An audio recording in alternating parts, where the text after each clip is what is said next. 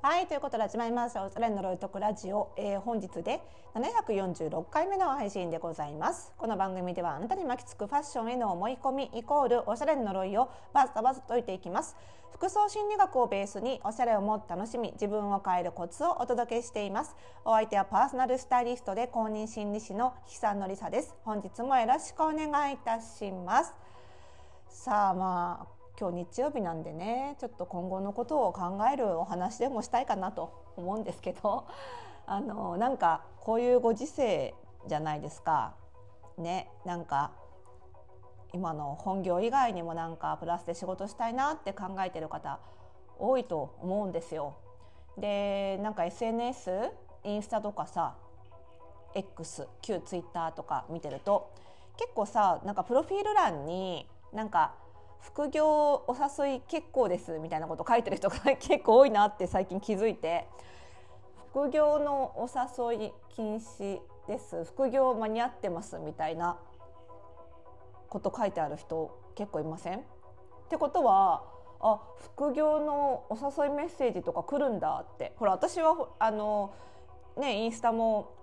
X もさあの表アカウントしか持ってない人間なんで 本来は SNS やんない人間なんで多分ね性格的に。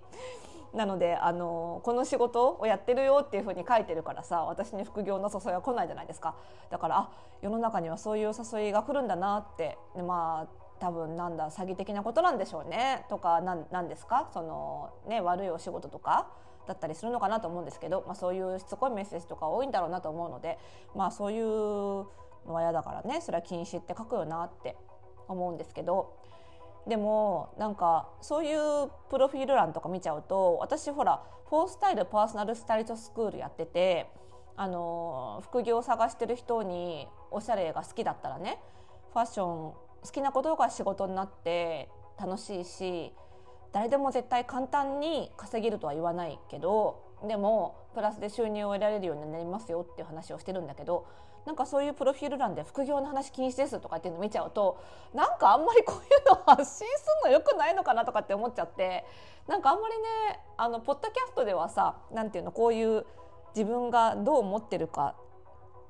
っていうのも含めてさそうそういった戸惑いみたいなのも含めて発信できるから伝わるかなと思って言えるんだけどなんか X とかではあんまり発言しづらくなっちゃって あんまり言ってないんですけどでもさなんかあのでも発信しなきゃなって思うのはあの今ね12月末までで次開校の第16期が締め切りなんですよ。だからあのご入学決まった人のあの面談をするんですけどね。それがすごい続いてて。でなんか何か新しい仕事を手に職をつけたいと思ってたんだけどずっとそのネタが見つからなくって。でたまたま私のポッドキャストを聞いてとかたまたま私の X を見てとかたまたま私のブログを見てとかであなんかこういう仕事があるんだって思って入学決めたんですけどこんな不安とした感じでいいんですかねって言われることがすごい多いんですよ。そういうこと聞いちゃうとやっぱりもうちょっと発信した方がいいのかななんて思っちゃったりするし難しいなって思うんですけどで私もねやっぱりその気持ちはわかるんですよ。あの何の気持ちかっていうとその何かやりたいけど何やればいいんだろうっていうネタを探してる時の気持ちっていうかずっと私もそうだったからねあのアパレルメーカー入って企画職で働いてる時からもう私ずっとあの社会人から社会人になった初めからいずれは独立しようって思ってたタイプで。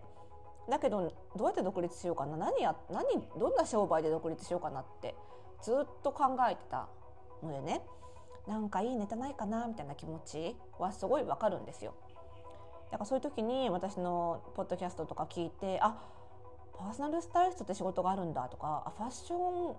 個人にアドバイスするみたいなので仕事になるんだみたいなのが情報が入ってきたらきっと嬉しかっただろうなって思うんですよね。だからまあポッドキャストではねそうそういった自分の思いも含めて発信できるから、まあ、ちゃんと発信していかなきゃななんて思ってるんですけどでもねそのネタ探しをずっとやっててで最終的には見つけてね今の仕事に至るわけですけどその一連の経験の中で気づいた分かったことはその企業ネタ、まあ、つまりビジネスの内容ですよね。で結局はやっぱりねこれさえやればこのネタなら絶対成功するみたいなのはないんですよ。ない。あこのなこういう仕事ももうやってる人いるしなもっとなんか誰もやってないやつで儲かるような企業のネタ企画ないかななんて考えてるうちはまあないですよ。ないないない。そんなもんないですよ。そんなの儲かるんだったら絶対誰かしらやってるし誰もやってないのは儲かってないか何らかの理由で実現できないことかどっちかなわけなんですよね、まあ、だから SNS で多分副業の誘いしないでくださいとかって言ってる人はなんかそういうこれやれば絶対儲かりますよ。あなたもどうですかみたいなメッセージをもらってるから怒ってるんだろうなと思うんですよね。そんなもんちょっと考えればそんなもんそんなうまいなないってわかるからね。それは起こるだろうなと思うんですけど確かにねおっしゃる通りでないんですそんなものは。それ探してる間はね成功しないですよ。でそうじゃなくってやっぱりそのじゃあなんどう何が成功するかっていうと別にありきたりなアイディアでいいんですよ。これやってる人もいるなっていうものでもいいんです。逆に誰もやってないものは多分ねあのそ需要がないか あとはなんか実はその法律で厳しく取り締まられてるみたいな感じでその実現が不可能がどっちかなので誰もやってないことこそ疑った方がよくっていいこと思いついたとか思わない方がいいんですよね 思わないのがよくって誰かがやってるぐらいじゃないとダメなんですよやっぱり。でそのだから誰に誰もやってないものを探すことではなくやっぱりその自分が続けられるかどうか続けるっていうのには多分2つその必要なことがあってまず好きであるかどうかっていうこととあと得意であるかどうか、まあ、人から求められるかっていうことですけどね得意であるかどうかこの2つが必要で結果続けられるってことになるんですけどなんですよね。だから誰かがやっててもいいから自分が好きで得意で求められて誰長く続けられるかどういうものであればそれはきっと成功すると思うんですよね。ただじゃあそこで難しいのは自分がそのジャンルを好きかどうかっていうのは分かる。自分の気持ちだからね。分かるんですけど自分がそれが得意かどうかっていうことが自分では分かんない。これが難しい。特にこのマーケットの中で同じような仕事やってる人がもしいたとしてその人と比較して最低限同レベルぐらいに自分もできるかどうかみたいなのって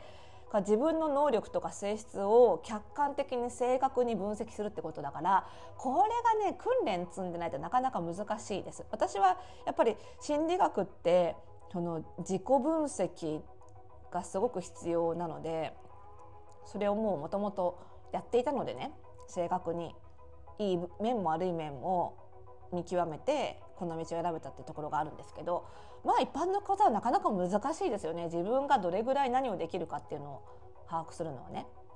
まあ、だからそれを探してあげたくて見極めてあげたくてスクールやってるってところが結構あるんですよ。それが自分が得意だっていう自覚もあるしね人の自分のに関してもそうだし人に関してもあこの人の性質はこうでこういう生かし方をするときっと同じような仕事をやってる人が他にいたとしても抜きんでられるなっていうのを見分ける能力が私は特に自分では強いと思うのでだからやってるって部分があるんです。だから正直パーソナルスタイリストを育てたいわけじゃないんですよ。なのでうちのスクールに出たらパーソナルスタイリストとかイメージコンサルタントみたいに誰かに似合う服を診断してそれをコーディネートしてあげる仕事しかできないっていうわけでは全然なくってむしろ私がそのなんだろうなビジネスとしていろいろな知識をお伝えできるのはファッションなのでこれまでのキャリア的にねファッションの知識は教えるんだけどそのファッションの知識っていうものを生かしていろんなビジネスができるようにあのサポートするスクールが FPSS なんですよね。だからね別にパーソナルスタイリストスクールなのかって思う時が時々あるんです。だけど一番初めにスクールやる時にそういう気持ちが強くてファッフォースタイルファッションビジネススクールっていう題名で始めたんです。そしたら、ね、検索に引っかかんなくてね。多分。ファッションビジネスやりたいとか言って検索する人あんまいないと思うんですよ。あの話が大きくなっちゃうからさ。だからねあの全然人集まんなくて。なのでやっぱパーソナルスタイリストみたいなさ具体的な職業の方が皆さん検索するので結果見つけてもらいやすいんですよね。なので最終的にフォースタイルパーソナルスタイリストスクールっていう名前に落ち着いただけであって本音はファッションの知識を使ってできるビジネスよろず相談室みたいな感じなんですよね。だからなんかおしゃれが好きで得意じゃなくてもいいです。好きなだけでいい。あの知識はスクールで学べるから。好きででプラスなんか自分で仕事がしたいなって思ってればそれだけで十分でむしろあとはあなたに身を預けますぐらいの気持ちで来てくれた方がうちのカリキュラムは向いているんですよ。だからファッションで何かやりたいな。ファッションで何かできるんだったらいろんな勉強頑張れるかもなぐらいの気持ちがあれば全然大丈夫なのであのそういう方ぜひ来ていただければというふうに思います。まだお席若干多分 多分空いてるこの、えー、配信時点でも多分空いてると思うのでお問い合わせください。えー、っといずれにしても早めがおすすめでございます。フォースタイル